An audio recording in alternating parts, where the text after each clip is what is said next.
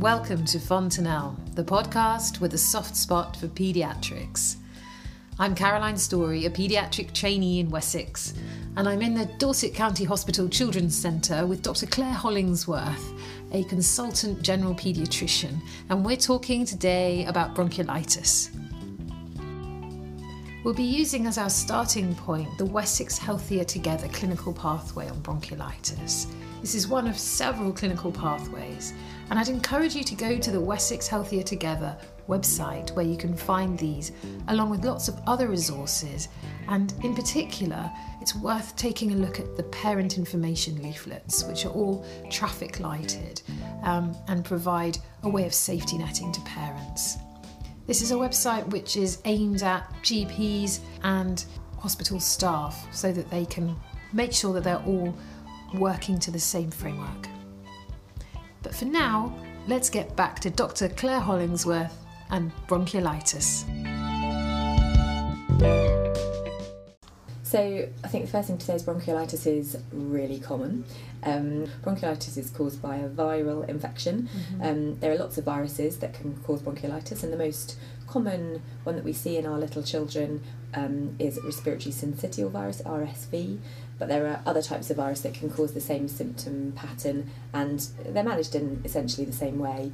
Um, typically, adenovirus would um, be a cohort of children that may have more severe symptoms and maybe the ones that are more likely to go on to develop further complications like bronchiolitis obliterans or um, they're more likely to be needing to be intubated. But mm. certainly we have um, the, the biggest number of um, cases of bronchiolitis is, is down to RSV over the winter period. And, and RSV is just something that is about, isn't it? It yeah. causes the common cold in Absolutely. you or I. So we would get a nasty, snotty, yeah. coldy disease, but um, when infants, so in the UK we describe this group um, of kids who get bronchiolitis, they're, they're under a year of age, and when they get RSV, they start with a, exactly the same symptoms really as, a, as an adult. They're snotty, um, runny nose, they cough, um, they may sneeze as well.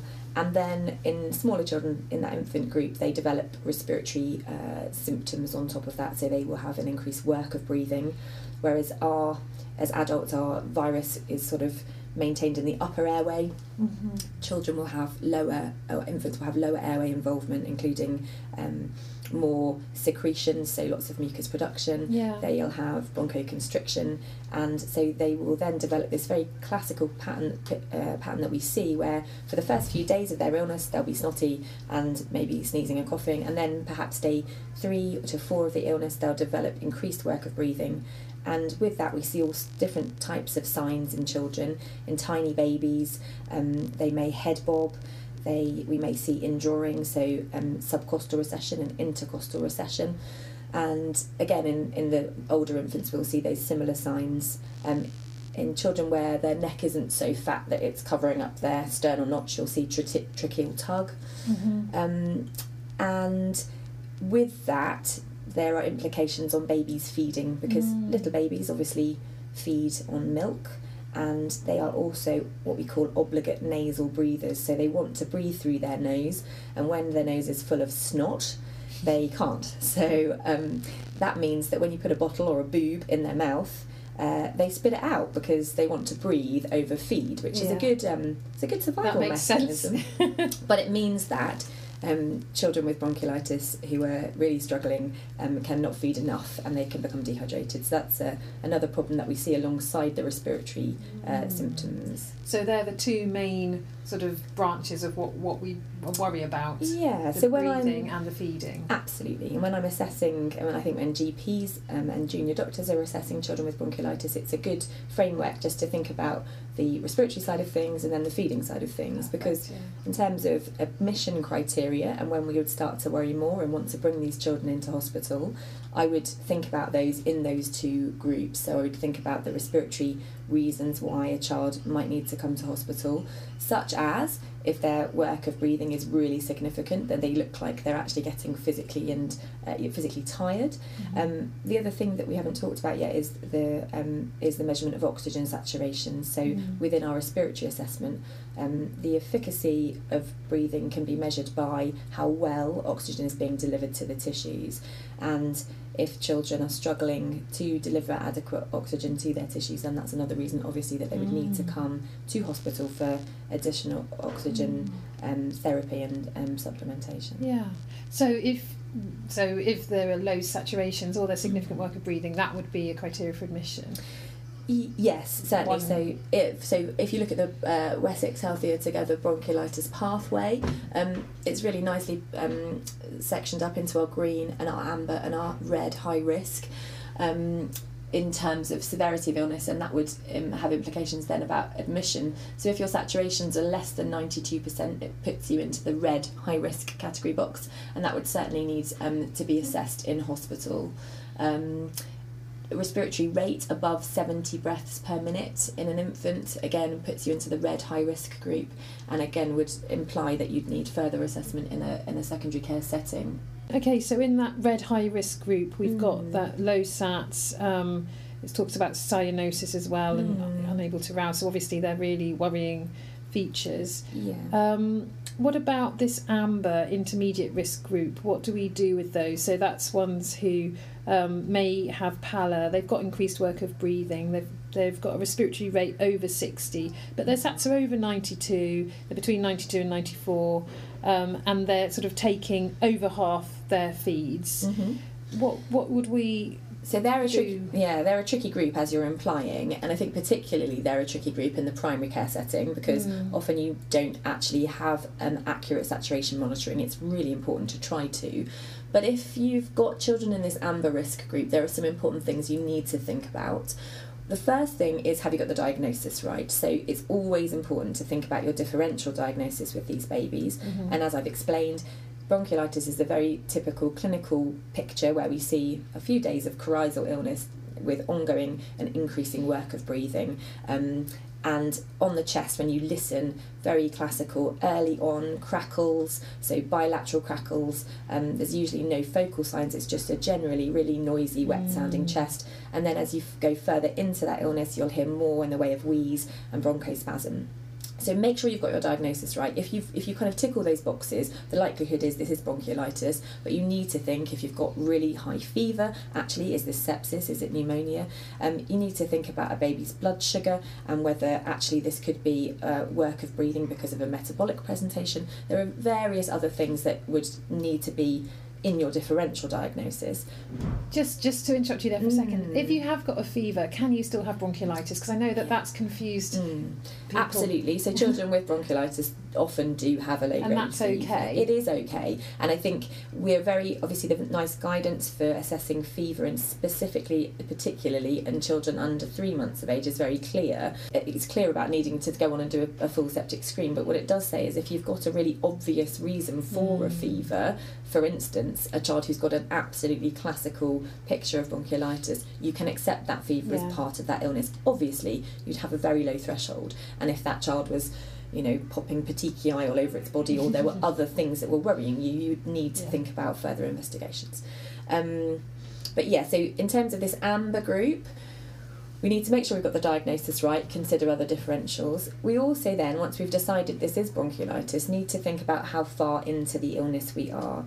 So if you're seeing a baby who is on day one or two of this illness and is already in the amber group, then that would worry me more than if we were more like day five or six into the Mm. illness because what tends to happen is you have a peak at around day four or five of how Mm. bad the baby's going to be.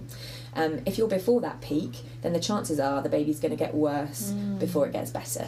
Um, and so I always think about the yeah the course of the illness and where Mm. you are on that timeline. So that's a really important part of the history, Mm. isn't it? I think it's really vital, and sometimes um, it's missed. And and also for GPs, then phoning secondary care, it's a really nice, quick um, sort of summary. I've got a baby who is day two of illness and is already looking tachypneic and um, has increased work of breathing. I'm worried they're going to get worse. Therefore, I need some Mm. you know further assessment. So, course of illness, um, make sure you've got the diagnosis right. Then another thing uh, in, in this with this amber group to think about um, is whether there are any reasons why this baby might uh, be more at risk than another Mhm. baby. So we've got groups of babies that we see that are higher risk. So premature babies, so they may be have been born premature and now correct to term, but those babies are still more um, concerning to us because mm. they are likely to have lower birth weight. They're likely to be potentially somewhat immunocompromised, and they also potentially are going to have. Um, chronic lung disease, or um, they may even have ongoing oxygen requirement at home, which mm. would obviously put them into a higher risk yeah. group. Um, any small children, so babies at less than six weeks of age, even if they were born at term, uh, fall into a higher risk. They're more vulnerable to the complications and the more serious um, bronchiolitic pattern or picture, I suppose. Mm-hmm. Any babies with underlying um, chronic disease, so coronary, um, congenital heart disease, um, neuromuscular disease, mm-hmm. so babies that maybe don't mount a respiratory uh, response in the mm-hmm. same way as a normal baby other babies to worry about. So if this baby has come back to see you, so maybe it's been assessed already, and actually then the parents have come back. Um, so reattendance is is a is a feature that you shouldn't ignore because yeah. parents parents know their babies, don't they? They know their mm. babies better than anybody. And actually, if they're worried their baby's getting worse or that they yeah that they haven't had their kind of their worries assessed in the first place then mm. and they're back to see you then yeah. I would take that seriously just thinking about so those high risk groups the premature mm. ones they um, I think also they're quite concerning in a way because they can present slightly differently can't mm. they absolutely so we haven't talked about apnea but um, in the little babies and particularly in the exprems and in that sort of early neonatal period um, sometimes babies will present with apnea as a sign of bronchiolitis mm. underlying bronchiolitis we're not really clear on the underlying mechanism for that but certainly the little babies do tend to have apnea as a presenting feature so when that happens does that tend mm. to be the mm. first sort of a clue to this illness and then it progresses into more classical picture of bronchiolitis it, rather than them having respiratory distress and mm-hmm. then just it can be yeah. absolutely so you'd sometimes get the snot as well and then apnea later on but yes absolutely it can be early and then obviously your differential diagnosis needs to be wide if you're seeing an infant or a small baby with apnea there's a there's a bigger differential diagnosis and so sometimes as you say they actually get undergo some investigations before they then on day two or three start mm. to get the mm. classical snot and, and secretions yeah and everyone says oh obviously the baby's got bronchiolitis so we've talked about tachypnea as being mm. um, something concerning and so for babies in this age group we're thinking of over 60 Really? Yes. So um, up to a year of age, a respiratory rate up to 50 is it, up to 50 to 60 is deemed okay, and I think that's obviously in the bigger context as well of including the assessment of the work of breathing. But if you've got babies with um, respiratory rates persistently above 60, then that is a concerning feature mm. and needs to at least be explored and investigated. Yeah. And would you expect these babies to be tachycardic as well? They often are tachycardic. Mm. Um, they're Is that because they're a bit dry? Mm, yes, it's because they're a bit dry. It's sometimes because they're very cross. Um, mm. So these babies will not like being snotty. Um, they're often hungry because they can't feed enough. Mm. Um, and also they're tachycardic sometimes because they're a bit hot so yeah. sometimes they have a low grade okay. fever which makes them tachycardic so a whole number of things feeding into that physiological so, finding so the heart rate that we'd the heart the normal range that we'd accept would be so it says on the Wessex Healthier Together mm. 110 to 160 for this age group. Yeah, so. and obviously that's quite a wide um, a wide range. And I think one of the really useful things to do is if you're on a paediatric assessment unit, just watch the direction of that tachycardia. So lots of babies will come in and their initial obs will show a heart rate of perhaps above 160 in the sort of 180s. And actually, if that's um, persistent or increasing, then we would be worrying more. If that's coming down as babies are settling, perhaps with some oxygen therapy, then that's a that's a mm. reassuring sign. Great. Okay. Okay. So the baby's been referred in, mm-hmm. been assessed in the paediatric assessment unit, mm-hmm. and we've decided that the baby is working hard. It's only on day two of the illness, and perhaps needing help with feeds too. So we're going to admit the baby. What happens then? Mm. So um, usually what happens is the parents cry, especially if it's the first baby. Um, so I think that that's a, a bit, me being a bit cheeky, but actually um, this is although we see it loads, I think we forget what a significant thing this is for parents. So make sure that they're being you know well looked after. We we can see you know ten of these babies a day on our busy paediatric assessment units, probably more I'm sure in busy places in Wessex.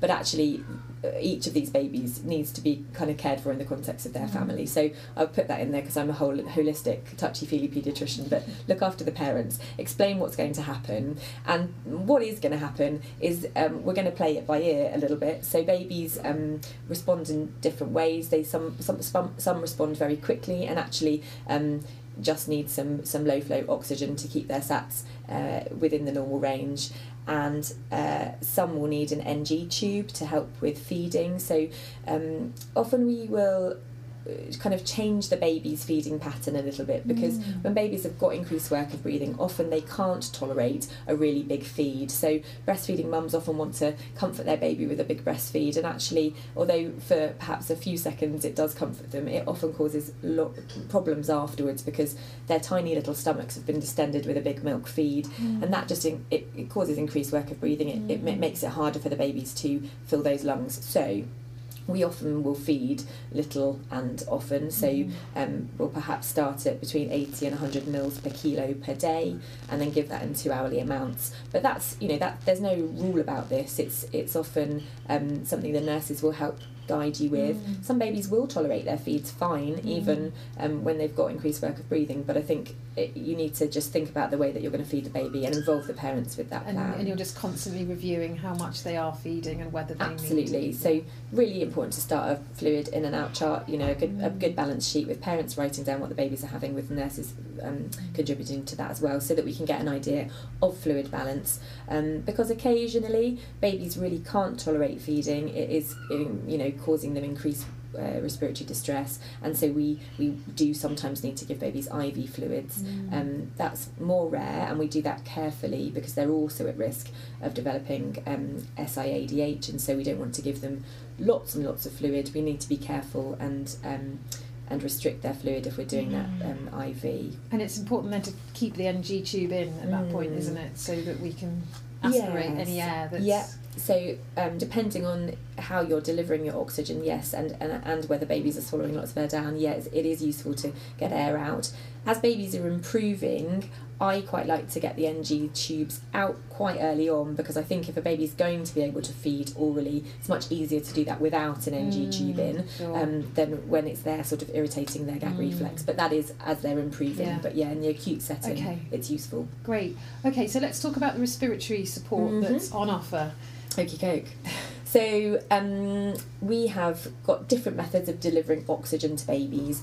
In terms of our what we allow in uh, in terms of oxygen saturations, the Healthier Together um, advice suggests that SATs below 92% are not normal and therefore you should need supplementary oxygen. Um, I'll talk a bit later about uh, as babies are improving and actually what we allow in terms of saturations. But if you need to deliver oxygen, the the, the first, I guess, the, the, the first line method is by delivering nasal um, oxygen. Mm. Um, you could deliver face mask oxygen, but again, with babies, they don't keep that on, so no. they'll just flick it off. Um, back in the day, we used to use head boxes. Yes. Um, and actually, some people, some people, some places, they still do use head box okay. oxygen, and it babies tolerate it much better. So if you haven't seen it, if you're really young, it's basically like a big perspex box that goes goes over the baby's head, and oxygen is delivered via a pipe into it to kind mm. of surround the baby in oxygen. Um, Don't they also have tents? Yes, they have places? tents. Yeah, I mean, there's all sorts of methods. um, it, it is a bit old school, but it, it is a useful if babies won't tolerate having the prongs up their nose, which sometimes, and also when there's lots of snot, sometimes mm. it's quite mm. tricky. And small noses when you're trying to get an NG tube up and a nasal prong can be quite tricky. Um, more and more, we're using um, high flow nasal cannula oxygen therapy. Um, there's lots of different types of um, machine that will deliver that, but essentially, what you're doing is humidifying um, oxygen and delivering it at, at, a higher flow than you would do mm. just with uh, your standard nasal prong oxygen. It is useful for a number of reasons. There, there is. It, it, if you look at the evidence for actually how much um, pressure support is being delivered by high flow, it's, it's a bit unclear, but Mm. certainly there is um, there is an argument to say that you are basically giving the baby a little bit of PEEP. Um, it's not like CPAP. It, there's not a Mm. There's uh, no seal. There's no seal Mm. exactly.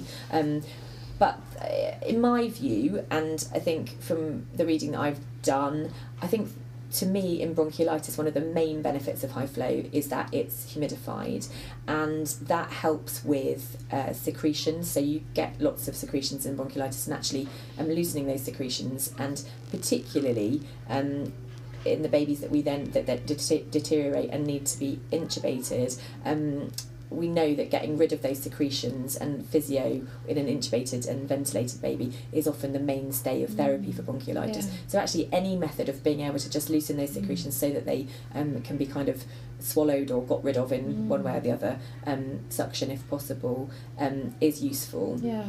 So would that replace um, saline nebs, or do we still give those Yeah. on top? So, NICE guidance for bronchiolitis um, looks at all the different methods of treatment that we've tried over the years, Mm. and saline nebs, in terms of um, evidence and studies, there is there's no good evidence to say that saline nebs are beneficial in terms of um, improving. Uh, uh, or reducing need for oxygen, or reducing length of Mm, stay, or any kind of primary Yeah. outcome that you could think of, really. Yeah. So, not thought to be useful. Hmm.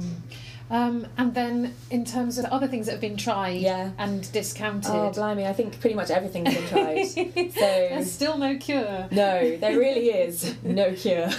um, I wonder if we'll look back in 30 years and we'll listen to this and laugh because someone will have had a cure. But anyway, um, so um, you will find people saying, oh, anecdotally, you know, it works. And for bigger babies, some people think that that ipratropium can be more useful and I think it, it, it practice varies from place to place but if you look at the big RCTs and if you look at NICE they suggest that uh, bronchodilators have no place in the treatment of bronchiolitis nor do oral steroids inhaled steroids uh, hypertonic saline. What else has been used? Nebulized adrenaline? nebulized adrenaline. No no place for it. It doesn't Okay. work.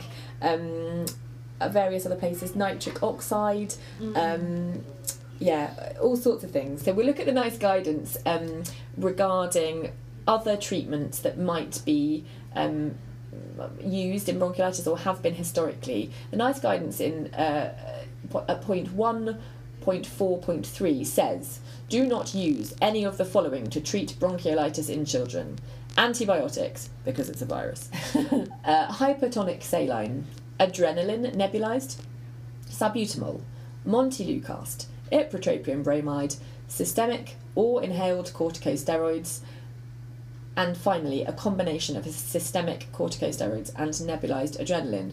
So essentially, nothing works. so Nothing don't bother. works. um, we all feel like we want to do something. I think that's the thing. Yeah. But actually, it gives parents the the wrong expectation. I think when we're Mm. starting to kind of throw lots of medicines, and it, and if we can across the board all be doing the same thing, it gives parents a lot more confidence that we're not just holding on to those those life saving drugs uh, and not giving them to their their babies. Yes. Um, nasal suctioning. Ah, nasal suctioning. So at home. Um, you'll find all sorts of um, little suckers that you can buy in boots that suck the snot out of babies' noses by various different methods, which sound pretty disgusting. Parents love it because they want to feel like they're doing something, and that's the reason that parents use things like um, dehumidifiers and um, your sort of Vicks nose rubs and all that sort of stuff that don't work. They just want to do something. Um, nasal suctioning. So in hospital, actually, the NICE guidance uh, suggests that nasal suction just before feeds can be of use. Um, we know that if you suck snot, snot just returns, but actually for a temporary, um, let's try and clear the nose while the baby feeds, it, it may be useful. Mm. It's the only thing. Yeah, okay. Okay, so just say we're on the maximum treatment that we've got on the ward. So we're on high flow, um, maximum flow, we're in quite a lot of oxygen, baby's on IV fluids, Mm. there's no oral feeds going in at all. Mm. Um, where can we go from Mm. there, or what's potentially likely to happen? Because I imagine Yeah. parents would be quite worried at this point. Yeah, absolutely. So CPAP um, and BiPAP is, is an option. Um, Do you see that used much? Um, it de- very much depends on the on the unit that you're working Yeah. in. I think in some of the bigger um, units across Wessex, where they've got a got the uh, got the kit, B got the nurses um, who are trained to use it and comfortable with using it, um, and C have got the monitoring availability. Mm. So obviously, if you've got a child on CPAP, they need to be in a high dependency area at least with uh, continuous cardiac monitoring, continuous saturation monitoring, obviously. Um, so it is often limited by what's available, mm. and certainly in the smaller district generals, I think it is it's harder to often just get hold of the machines. Sometimes we will have help, certainly in um, at Dorset County, we, we sometimes have help from the special care baby unit in terms of setting up the CPAP because the nurses are much more used to doing that. Um, but yeah, CPAP is certainly useful um, for some babies that do seem to require true PEEP, so end expiratory pressure.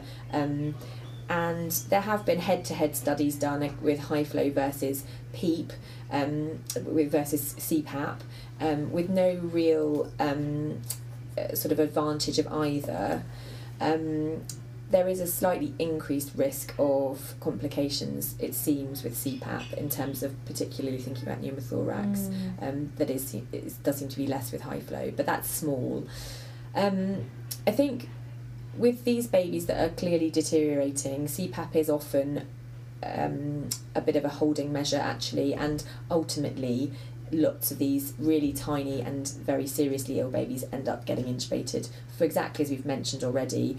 They often do need to have lots and lots of suctioning mm. and um, physiotherapy, sort of active clearance of the secretions mm. that are sort of contributing to their hypoxia. Mm. Um, so yeah, we do. You know, there are a number of babies over the winter period who will need to be intubated, ventilated, and therefore transferred mm. to PICU um, for management. Mm. Yeah, it must be full of babies with bronchiolitis at the moment. Yes, so I think um, it, it's a real challenge. It's yeah. a real challenge for PICU over the winter months because. Um, they obviously have their, their planned cardiac operations, and those those kids need to be mm. kept well away from this horrible RSV. Yeah. Um, so it, it becomes a, a, nursing, a sort of management, a, a bed difficulty. Um, yeah. But yeah, lots of these babies do end up in PICU. And generally, in terms of outcome, mm. once they've so even if they get escalated to PICU mm. um, and have a period of intubation, do they generally do well? Yes. So the um, the the natural course is generally to um, to improve and uh, have no l- long term complications. There are a group of children who will have um, lung damage following uh, bronchiolitis. So, mm. bronchiolitis obliterans is um, a really awful uh, chronic respiratory condition which can happen secondary to bronchiolitis as a, as a small baby um, and can cause lots of kind of ongoing mm. and long term respiratory problems. But yeah, the, the general pattern is that babies will improve and. Um, yes. you know, we, we see babies who have I want to do the inverted commas sign, but we're on a uh, podcast, so you can't see me doing that. But um, recurrent is the word I'm thinking about. So recurrent bronchiolitis, which I'm not sure. I'm not sure if it really is a thing or not. So there yeah. are babies who seem to get bronchiolitis a lot, and whether they do have an underlying um, sort of respiratory compromise that makes them more vulnerable, I, I think is unclear. Um, often they are babies who are uh, ex-prem babies and actually mm. probably their lung development is still uh, immature um, but yeah, there, and there's no, there's there is nothing to say that if you have lots of bronchiolitis as a baby, you go, you go on to develop asthma. So parents ah, always ask they always ask that. Does it mean they've got asthma, doctor? Um, and it's not. It's you know, it's a viral infection. It's a viral lower respiratory tract infection, bronchiolitis, um, which is entirely separate to asthma. Now, obviously, it's common, and, and so is asthma. So there are some babies who will have bronchiolitis mm. and will go on to develop asthma as children, but there is no causative okay. uh, link. Yeah. Um, just going back to talk about investigations a little bit. Mm-hmm. Um, I guess I've got two questions. So the it's caused by RSV or adenovirus, mm. and we mm. sometimes do NPAs, don't mm. we? But not always. Mm-hmm. So there's that, and also the role of chest X-rays. Yeah. Do you mind just no, not at all. Um, so NPAs. Um, so that they can be useful. So if you know what bug you've got.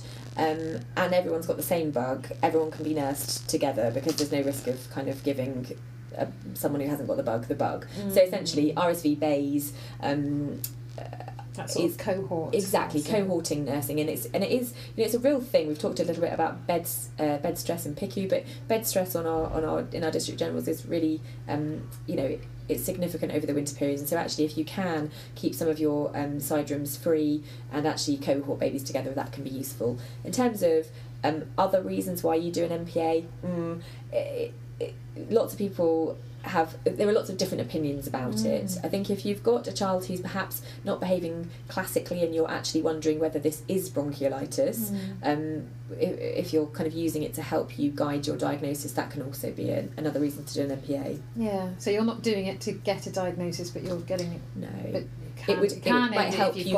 Yeah, it might help you confirm your suspicions if it's not totally. So Yeah. perhaps maybe with those babies who are, we talked about the apneic premature babies who don't have classical symptoms right at the beginning, but Mm. if you do manage to get an NPA that has RSV, you might then feel more confident Yeah. that you're not missing something mm, uh, underlying. Mm. Yeah. Yeah, that's a great point. And then chest X-ray. chest x-rays so um, I would say a chest x-ray isn't indicated in the majority of babies with bronchiolitis. So if you've got your classical clinical presentation and a beha- baby is behaving like it's got bronchiolitis and it's responding like it's got bronchiolitis, then a chest x-ray is not going to change your management. And my question is always when I'm doing an investigation, how is this going to change things? Mm. I think if you're worried that the baby may have um, a bacterial infection, so a, an additional sort of a superadded bacterial pneumonia, um, which can be a complication of, of viral bronchiolitis, and you, uh, again, I'd still maybe question the uh, whether that is going to change anything, but Mm.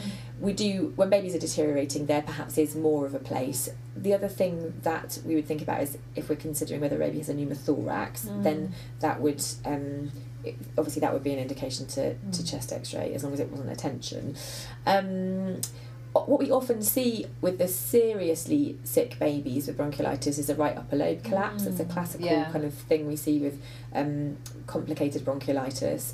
Obviously, if you're going to intubate a baby, you're going to need to get a chest X-ray Mhm. to confirm your tube position. So that would be another reason why you would do a chest X-ray. But I think we probably do too many chest X-rays. It feels like a comfortable thing to do because we can just do it, and it's it's only a little bit of radiation, and well, let's just get a Mm. chest X-ray. But I think I would I would really um. I'd, I'd kind of challenge people to ask themselves what's it going to change? Yeah. What's it, why are we doing it? Mm. So I think one last thing that would be useful to talk about is discharge criteria, especially in terms of oxygen saturations. Yeah, so we talked about oxygen saturations as being a reason to admit children, and if their SATs are below 92% um, in primary care or in your assessment unit, you would certainly want to assess that baby for a little bit longer and just see what happened to the oxygen requirement. As babies are improving, perhaps they've had a night on um, PAU, or maybe they've had, I don't know, three or four days in, in your children's ward with some oxygen um, therapy and with some NG feeding, and they're starting to improve. Often we get to the stage where they're just needing this sort of trickle of oxygen, and Mm. there's this big question about how low are the SATs allowed to go. Yeah. that's like a little poem. Um, and so there was a big study done. Um, and it was published in the Lancet in 2015 called the BIDS study, Mhm. looking at um, the time taken for symptoms to resolve. That was the primary outcome Mm. in babies with bronchiolitis. And what they did, they were really clever. They did something to a SATS machine that made it say that the SATs were 94 when the SATs were actually only 90. So Mm. everybody thought that the baby was had SATs of 94, but actually the baby only had SATs of 90. Oh no! So they acted on So they actually having sats of ninety four when actually Exactly. the baby's going on Yeah. sats of ninety. So basically, so that was in one cohort, and then the other Mm. group had um, had a normal saturation monitor. Yeah. So essentially, one group only got satu- only got oxygen when the sats went below ninety, whereas the others got it at ninety four, um, and below ninety four. And there was basically no difference in those two groups in terms of the resolution of Yeah. symptoms. And so what they suggested was actually we could probably, if babies are um, keeping their saturations above ninety percent, Mm. um, that would be our kind of cutoff for then Okay. for discharge. Now, what we talked about uh, when we were discussing this was uh, that the neurocognitive cognitive outcomes weren't studied as part of this yes, trial. sure. And I think what parents, um, I think general, generally what we worry about is, oh yes, but if a child's persistently hypoxic, isn't it Mm. damaging their brain, doctor? And I think that the argument they give in uh, the BIDS um, trial was that we have a, a whole cohort of kids who have obstructive sleep apnea, who have been well studied, um, that run their SATs in the sort of high 80s, low 90s for, for months to Mm. potentially years on end, and their neurocognitive outcomes are okay Mhm. and actually these babies have a very short period where their SATs are kind of Wow. lowish, and actually their argument is that the neuro uh, the neurodevelopmental or neurocognitive outcomes are likely to be very um, insignificant. Yeah, So, no, that makes total sense. So that because that could make a massive difference to the load, the workload on the ward. Because we're often we know the baby's got better, and we're just waiting for them Mm. to be able to go home, and it's waiting for them to sleep That's and not need wafting oxygen. That's right, and I think I think that this I think the practice is changing. yeah. I think it's changing in some places quicker than in other places. Um, but yeah, I think there there is an argument to say that if your SATs, if the baby is improving, um, has got kind of over the worst of it, is feeding okay, and SATs are above ninety percent, it's okay to go home. Mm. It's getting better, and Yeah. you know with with really good safety netting, which can be provided via Healthier Together with um, the excellent bronchiolitis handout, which will again just show parents what to worry about in terms of Mm. if the baby's going backwards and is having more features in the amber box or the red box, then they need to give us a call and we'll reassess the baby. So essentially, bronchiolitis is going to run its course, and it might be a rough course, but it will Absolutely. resolve.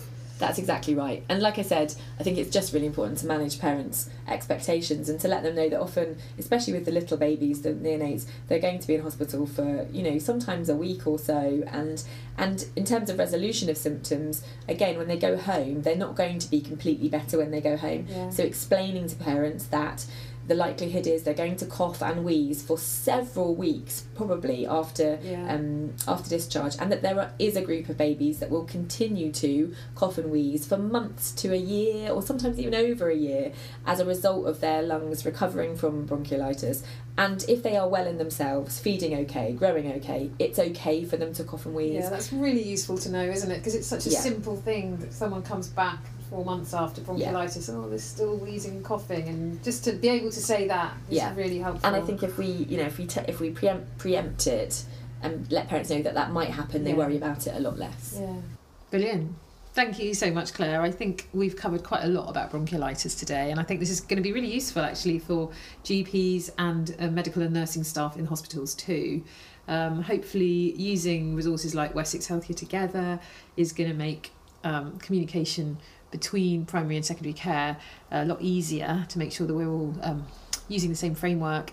Um, also, the parent information leaflets are invaluable, and um, I know that in Dorset County we definitely give them out every time someone goes home with that condition. It's just a really good way of safety netting. So, um, yeah, thank you so much for your time, for your input, and your um, thoughts on bronchiolitis. That's okay. Anything else? I think that's bronchiolitis pretty much covered. So thank you so much once again, Dr. Claire Hollingsworth, for joining me, Caroline Story, on Fontanelle. And until next time, goodbye.